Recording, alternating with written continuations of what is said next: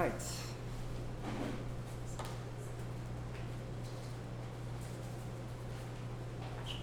Welcome.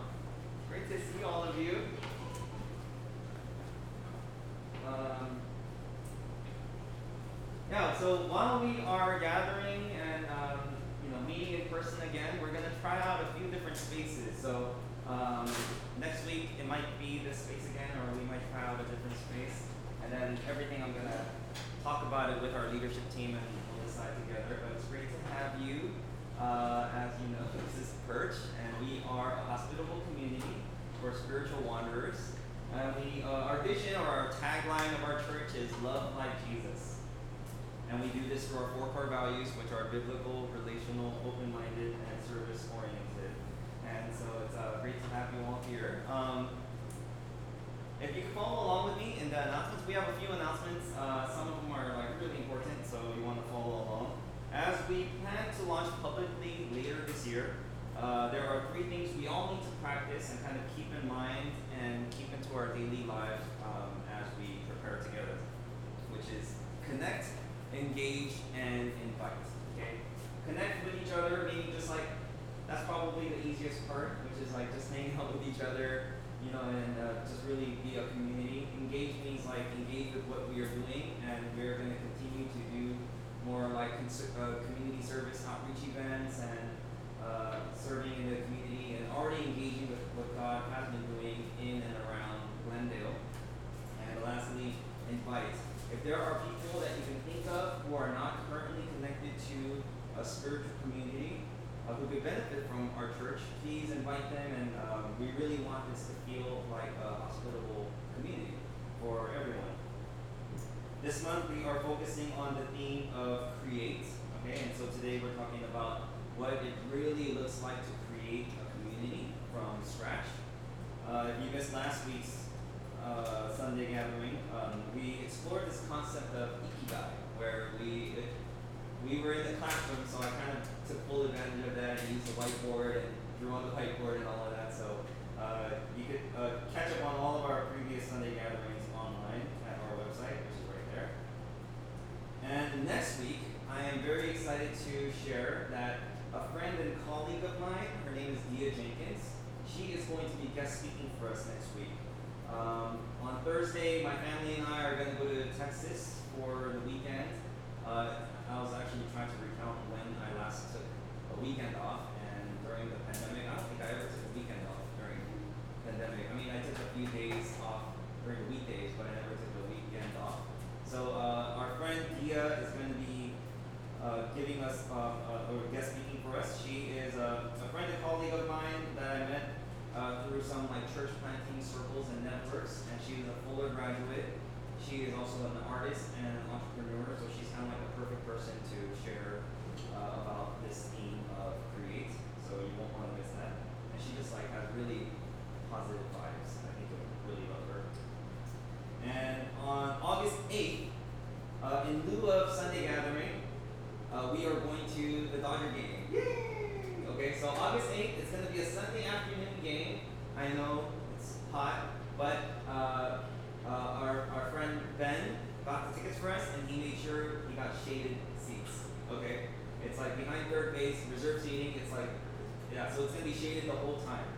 So for all of the ladies, especially who are scared of sun, don't worry about it. Okay, so um, uh, we got a group ticket, so we got them at a discounted rate, and church will also cover half of the cost of the ticket if you want. And you could pay for more if you want, but uh, church can uh, pay for half of your ticket. So, uh, but tickets are limited, so we have a set amount. We can't buy any more, right? So, RSVP with Ben as soon as possible, and we're gonna try to limit it to one. We definitely want you to bring friends, but limit it to one friend per church person, I guess. And you could uh, support our church or engage in worship through giving via. I forgot our offering box. I haven't used it in like so long. It's like in my closet somewhere, like collecting dust. Um, or you can just text to give, or give online, or Venmo even. Okay, so uh, yeah, you have a lot of options there. All right, so let's get into it. So in the back, if you want to follow along, there's like you know space that you could write sermon notes, or you could even use this journal if you want. Um, but yeah, today we're going to be talking about. Hi. We're going to be talking about what it looks like to create a community from scratch. Okay, what it looks like to create a community from scratch. And I think I've shared with some of you, but not everyone, um, the story of how our church got started. Okay, so we started off just as a house church in our previous home uh, in Pasadena, in our empty family room.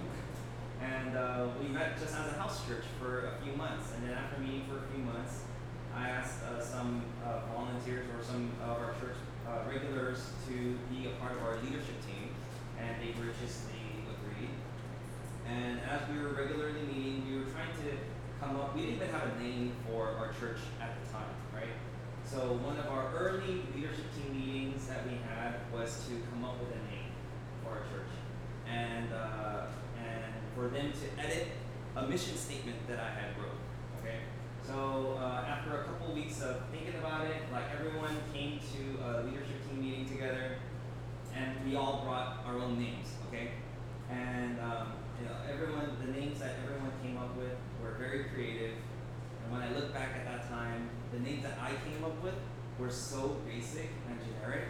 It's like so embarrassing. I think like one of the names that I came up with was like Glendale Community Church which is about as vanilla as you can get, right? And then I also thought of like Jewel City Church because the nickname for Glendale is Jewel City, but nobody knows that. And the only reference that people have of Jewel City is like the bowling alley that's in Glendale. And so those are like my two contributions. And uh, they got none of the votes. Okay. Um, but uh, it was actually, I'm going to embarrass Hannah for a little bit. It was actually Hannah who came up with the word church because she what, was it because uh, you just like the sound of it and then you like that it rhymed with church? That was like a, it's like a resting place. Yes. Yeah. the, the definition of perch, which means to, to perch and to rest, right?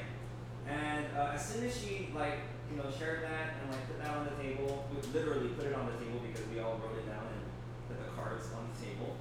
Uh, I think all of us just knew that that was the name. And as we were thinking about it and like talking about it, uh, another one of our church members uh, or leadership team members, Chris Rowe, remembered seeing it somewhere in the Gospels, right? So we all pulled out our Bible app, right, and we looked up, searched the word perch, and sure enough, it comes from Matthew chapter 13, which is uh, the passage for today.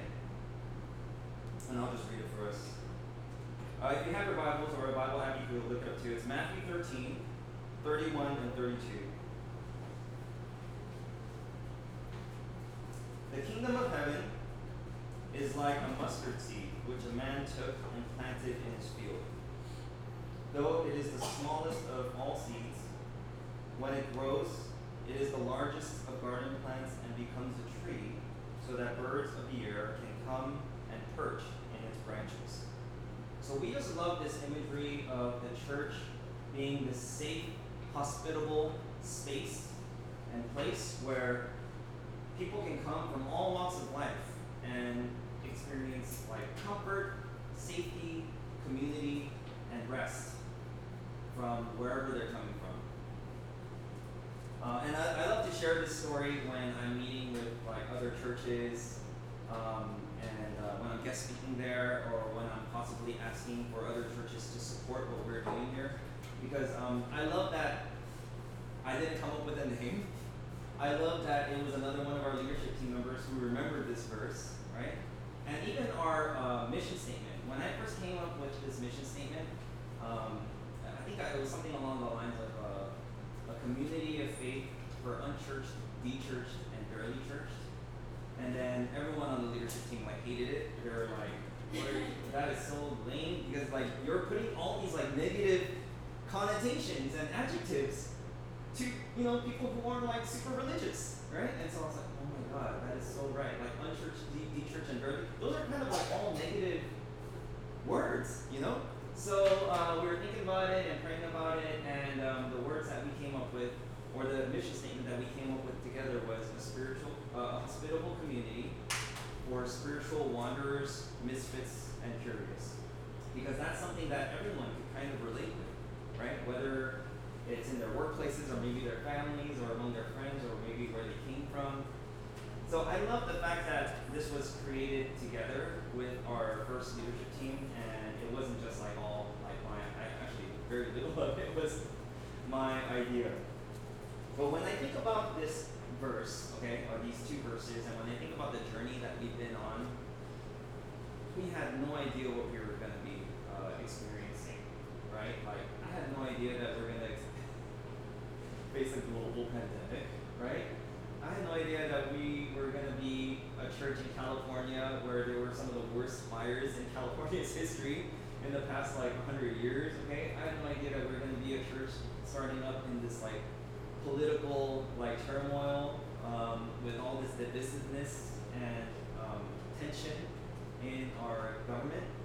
And I had no idea that we were going to be this church that was willing to try to make a social impact when there were so many terrible things happening to uh, some of our people of color, right? Some of our brothers and sisters of color.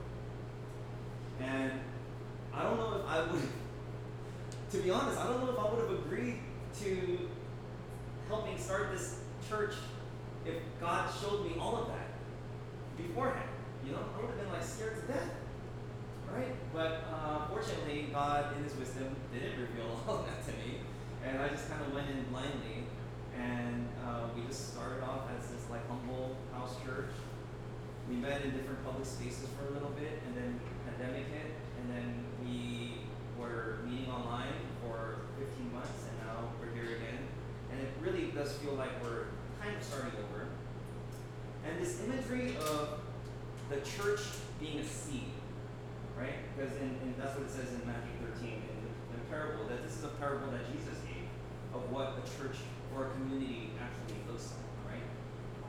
This imagery of the spiritual community being a seed is so appropriate because I feel like this past 15 months we were like this little seed of a community that was buried underground, that was invisible. Very few people knew that we exist, but we're there, right? We're deep, covered in the dirt and darkness. But that season is so important for the seed to receive nourishment, right? And water, and for it to get to the next stage. But in order for it to get to the next stage, the seed has to break, right? The seed has to crack, has to break open, and that breaking is so hard. But it, it will always remain a seed unless there is a breaking that happens, right? And while it's uh, broken and growing and developing still underwater, eventually it will have to come out of the dirt, right, and become the plant that it was supposed to be. And in many ways, I feel like the past two years or so that we've existed, we've gone through so many of these stages of what a community looks like, right? And I was uh, reading this book. I actually read this. I remember reading this book a long time ago when I was in seminary. Um, as you can tell, it's an old. it was written in the 80s, okay? But it's still very relevant today. It's probably more relevant today than it was back then. Okay, it's called uh, "The Different Drum" by M. Scott Peck. He is a, a medical doctor and a psychiatrist, a clinical psychiatrist. And after like years of his own experience in different communities and serving and doing psychotherapy with hundreds of people, uh, he discovered that every genuine, true community has to go through these four stages, which are written for you in your bulletin. Okay, pseudo community, chaos, emptiness, and true community. Okay? Pseudo community, chaos, emptiness, and true community. Now, what are these uh, various stages of community look like in reality? Well, the first stage of pseudo community is when there is this kind of facade or pretense of a community. Everyone is very polite with each other, okay? Uh, and um, there is a conflict avoidance there is a lack of conflict, or but it's really conflict avoidance. Uh, avoidance. It's relatively shallow, Um, and uh, there's not that much depth to these kinds of communities. Unfortunately, most of the communities that a lot of us are a part of are pseudo communities. They're really not going to get past this point of pseudo community. And, and when there is a community that's like really, really easy, that is most likely a pseudo community where you enter into that space or enter into that group and you uh, there's immediate connection which is great right? Um, but if it just stays there forever and there's no conflict there's no pain there's no arguments then it's probably going to remain a pseudo community for you forever. Real community takes time it takes energy and it takes investment real community takes time energy and investment. And uh, Dr. Peck noticed uh, that he calls them sophisticated people, okay, um, or, or, which are like kind of uh, typ- typically like higher educated, wealthier people. Uh, they can remain in pseudo communities for their entire lives. They're actually much better at faking community than what Dr. Peck calls unsophisticated people. Now, I don't know if those terms are uh, really PC these days, but when you're thinking about like unsophisticated people, it tends to be people who might be like blue collar workers or you know not as educated and maybe middle to uh, lower class, like in, in social economy. Those people tend to actually like be a lot more authentic than sophisticated people, which is actually like very very interesting. Now, uh, the key trait in pseudo communities is conflict avoidance. Conflict avoidance, okay? Conflict avoidance is a key factor in pseudo communities. Uh, real communities actually acknowledge the conflict and they resolve it. Okay? You cannot resolve conflict without actually acknowledging it. Right? Then that's actually just conflict avoidance. And then if you remain in this state of perpetual conflict avoidance, it just kind of uh, remains a pseudo community forever. Uh, pseudo communities are um, also uh, uh unequal. Okay? They're, uh, they tend to bias or favor the stronger personalities, the, the louder voices, or maybe even the more privileged people, right? And they will ignore critical differences uh, in different people's uh, personalities or points of view. And they tend to speak in generalities, which is the voice of the majority. Right, so pseudo communities are kind of dangerous. Okay. Um, so in order for a community to get past this point, you have to enter into a state of chaos. Okay, glorious chaos. Right. So, but, but before uh, we get into this next stage of, of, what a community looks like, I wanted to ask you, um, what are some pseudo communities in your life right now? And again, there's nothing wrong with pseudo communities, but you know, we all that can't be the only spaces that we live in, right? But what are some pseudo communities in your life right now?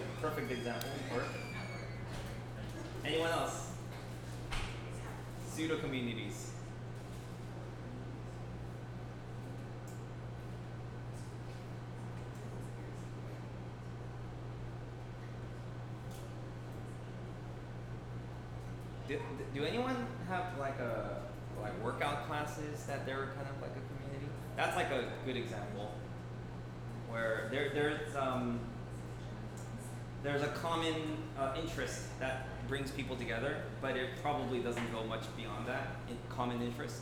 Oh, so another nickname for pseudo community could be like interest group. if that makes sense.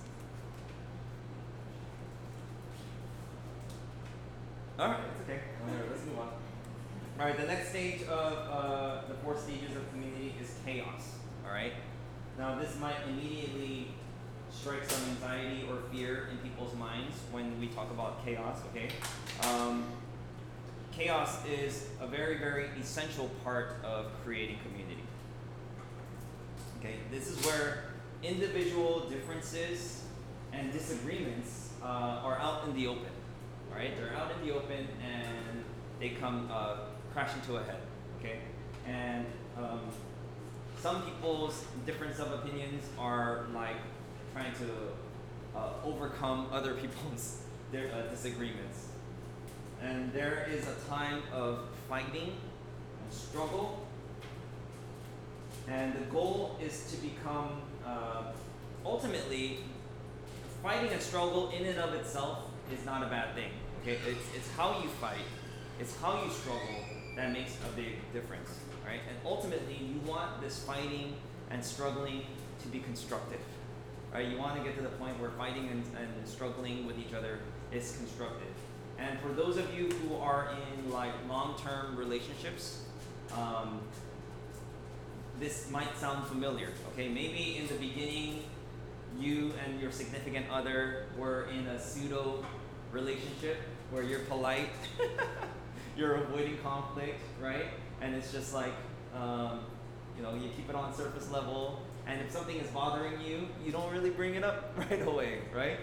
But then you've been together for a while, you know, half a year, a year. Uh, eventually, you have differences. You're gonna like come crashing into each other. All right? You're gonna like uh, have like major fights.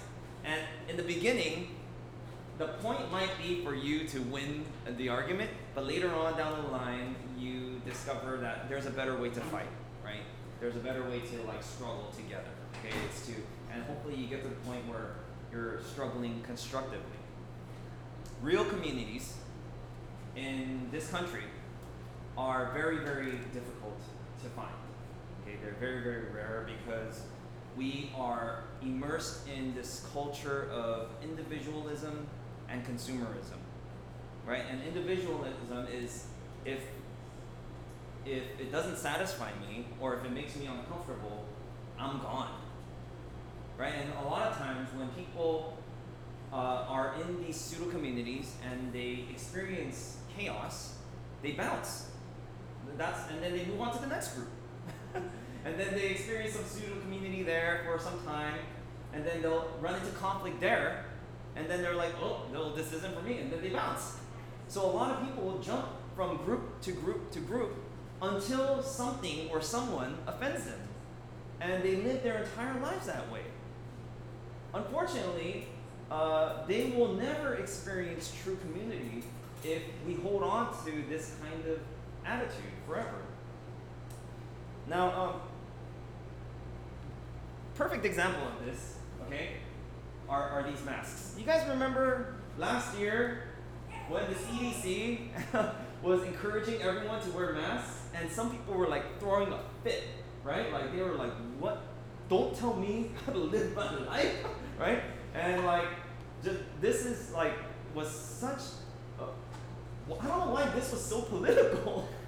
this is so political, but that is just like a perfect reflection of our individualistic culture. Is like if it makes me feel slightly comfortable, even if it kills my neighbor, I'm not going to do it, right? And so we have such a hard time in this country, like learning, uh, knowing what it truly means to be a community. Chaos is not only I- inevitable, but it is essential. Chaos is an essential part of what it means to become a true community.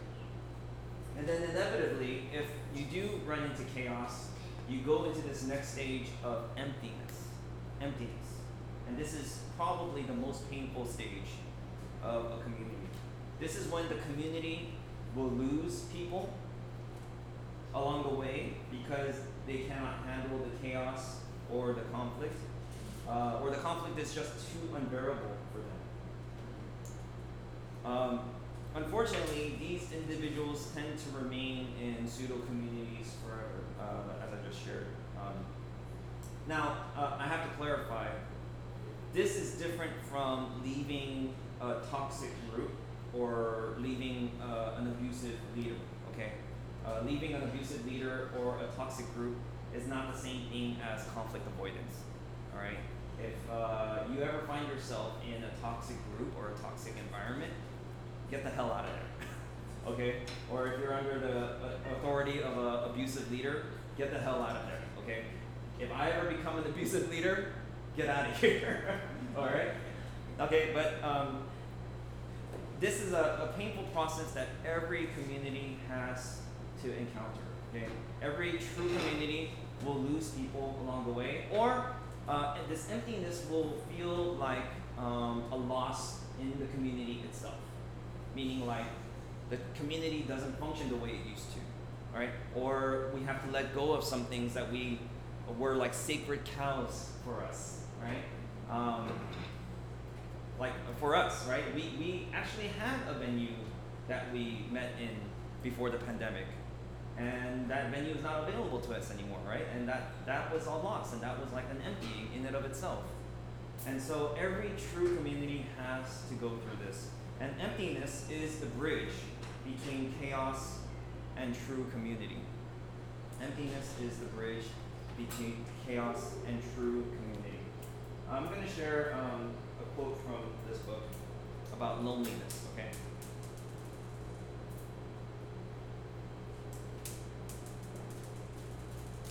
Trapped in our tradition of rugged individualism, we are an extraordinarily lonely people.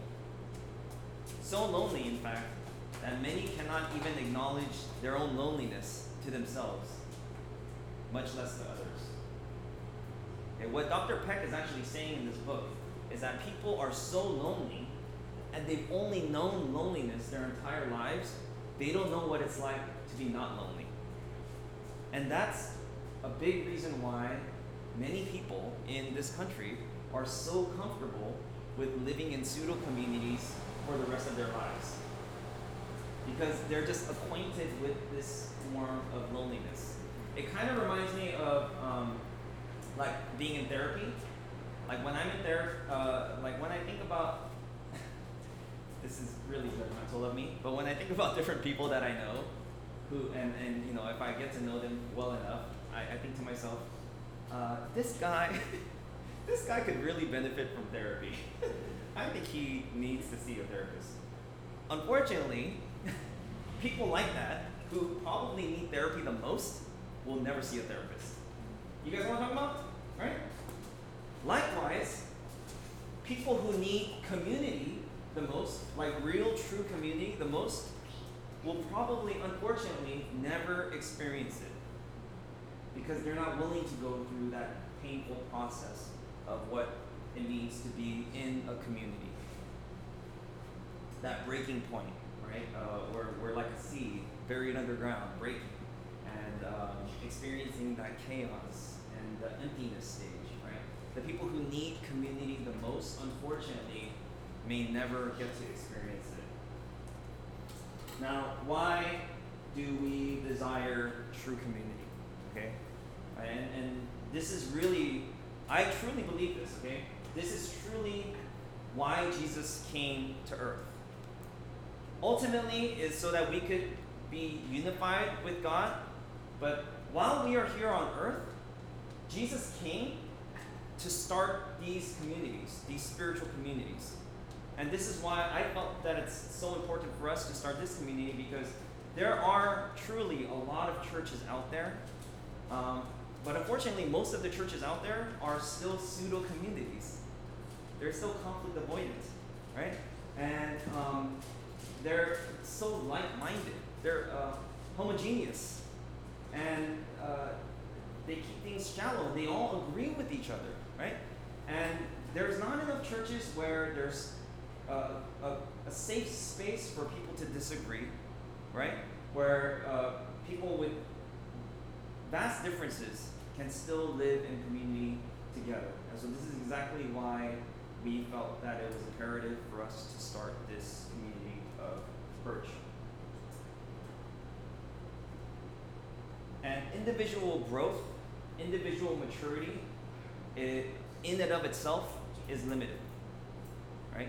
We truly need community to strengthen one another, to keep each other accountable, to support one another during uh, difficult times, and to celebrate together during moments of joy.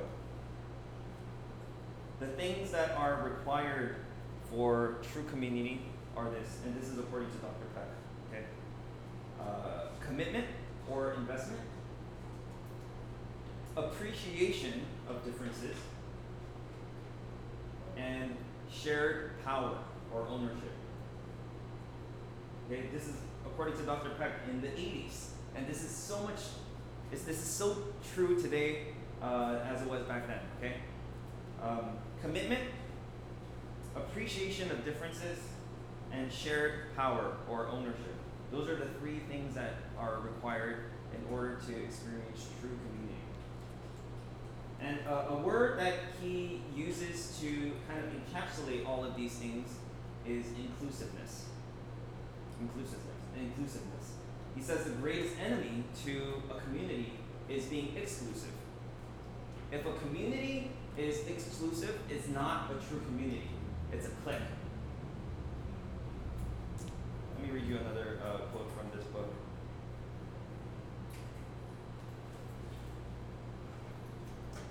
Community is and must be inclusive. The great enemy of community is exclusivity. Groups that exclude others because they are different are not communities at all. They are cliques, actually defensive bastions against community. Now, um, community, uh, uh, community, it exists for everyone, but not everyone will be available for community. Does that make sense? Community exists for everyone, but not everyone will be available for community. So this is part of the. This is like really the main reason why we exist as a church is to make a bigger impact because together we can make a bigger impact than we can individually. Okay, and, and actually, like social sciences have proven that if you serve, like altruism is much more effective when you are a part of a community rather than uh, doing it individually. And we share joys and struggles together, but also spiritual growth, spiritual maturity is limited if you are not invested in a community. So, uh, th- and this is a big reason why we say as we prepare to launch publicly, uh, are three practices that we can all engage in is to in, uh, connect with each other, engage with what God is doing, and invite others. Because by you inviting someone be a part of this community might be literally, and I'm not like exaggerating, it might be the only opportunity that they might have to be a part of a true community. Because, man, these past two years, I feel like we've been through all of these stages, right? And we'll still, you know, with like, as our group changes, we might kind of go back and forth. We might have to start all over with the pseudo community and be polite. and then go through chaos and emptying again, right, to get to true community. And it's kind of like a cycle that we'll have to go through again and again and again. But now that we know the four stages, um, don't be discouraged, okay, and know that this is all how natural and healthy uh, groups and communities work, right? Uh, with that being said, uh, let us pray. Lord, we thank you so much for allowing us to be a part of this community, for doing your good work in and through us. And I know that still, in many ways, it feels like we are a seed that's buried underground, um, sitting uh, in the dirt and in the darkness. But we also know that this stage is critical for uh, a healthy organism, organ, organism to grow, to receive nutrients, um, to, re- to receive hydration, uh, and to really uh, break, have its breaking point, and to become the plant that uh, we are designed to be. And may we all have this sense of commitment and appreciation of differences and shared ownership of this community because it's not mine. Um, it is not any one individual's here, Lord. Uh, it is ours that you have given to us so that we can make an impact in Glendale, in LA County, and in the world. We thank you, we love you. In the name of the Father, Son, and Holy Spirit, we pray. Amen. All right. Uh, we have dessert